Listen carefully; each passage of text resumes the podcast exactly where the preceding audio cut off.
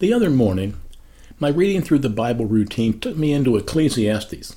You know, the wisdom of Solomon. In the first few chapters, I came across some inspirational and encouraging words to share, but before I share them, I wanted to check the references for Solomon's wisdom. In other words, what was the source of Solomon's wisdom, and should we be encouraged by what he wrote? Here's what I found. When Solomon succeeded his father, King David, as king of Israel, Solomon realized his own limitations, which actually is wisdom in itself. But Solomon sought the Lord. He asked the Lord for wisdom, which again speaks of great wisdom. The account of his asking the Lord is recorded in 1 Kings 3, verse 9, where Solomon speaks So give your servant a discerning heart to govern your people and to distinguish between right and wrong. For who is able to govern this great people of yours? The Lord's answer is recorded in 1 Kings 4:29 to 30a. God gave Solomon wisdom and very great insight, and a breadth of understanding as measureless as the sand on the seashore. Solomon's wisdom was greater than all the people of the East, and greater than all the wisdom of Egypt. So, with those answers, we can absolutely be encouraged by the writings of Solomon. For Solomon was extremely wise, and his superior wisdom was given to him by God. So now for the encouraging words for today.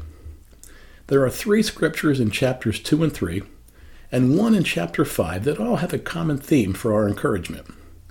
I'll cite these four and then make a few comments. First is Ecclesiastes 2 24 to 25. A person can do nothing better than to eat and drink and find satisfaction in their own toil.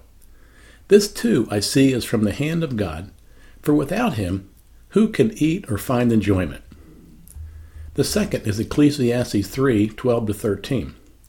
I know that there is nothing better for people than to be happy and to do good while they live, that each of them may eat and drink and find satisfaction in all their toil.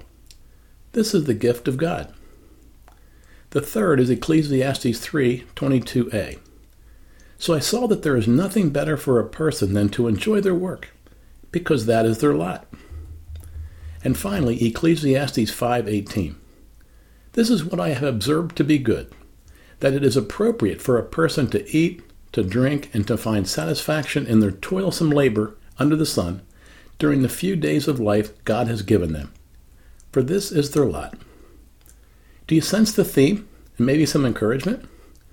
Four times in only a few passages, this supremely wise man of God urges us to find satisfaction and joy in the work God has for us. Do what you're good at, and do it with vigor, attention, excellence, and passion. Work heartily as for the Lord. For listen, if we work to please the Lord, if the Lord Jesus is our true customer, if we do our level best to please Him, then our earthly customers will be absolutely delighted. Friends, I think you know this but we are all wonderfully and uniquely made. We're all given unique gifts to cherish, polish, perfect, and use for the good of the world. The world needs every single one of us and our unique gifts. So listen, whatever your hand finds to do, do it joyfully, creatively, proudly, and professionally for the benefit of the world and for the glory of God. Be encouraged today, my friends, by the wisdom of Solomon and find satisfaction in your daily work, whatever that is for you. Shalom.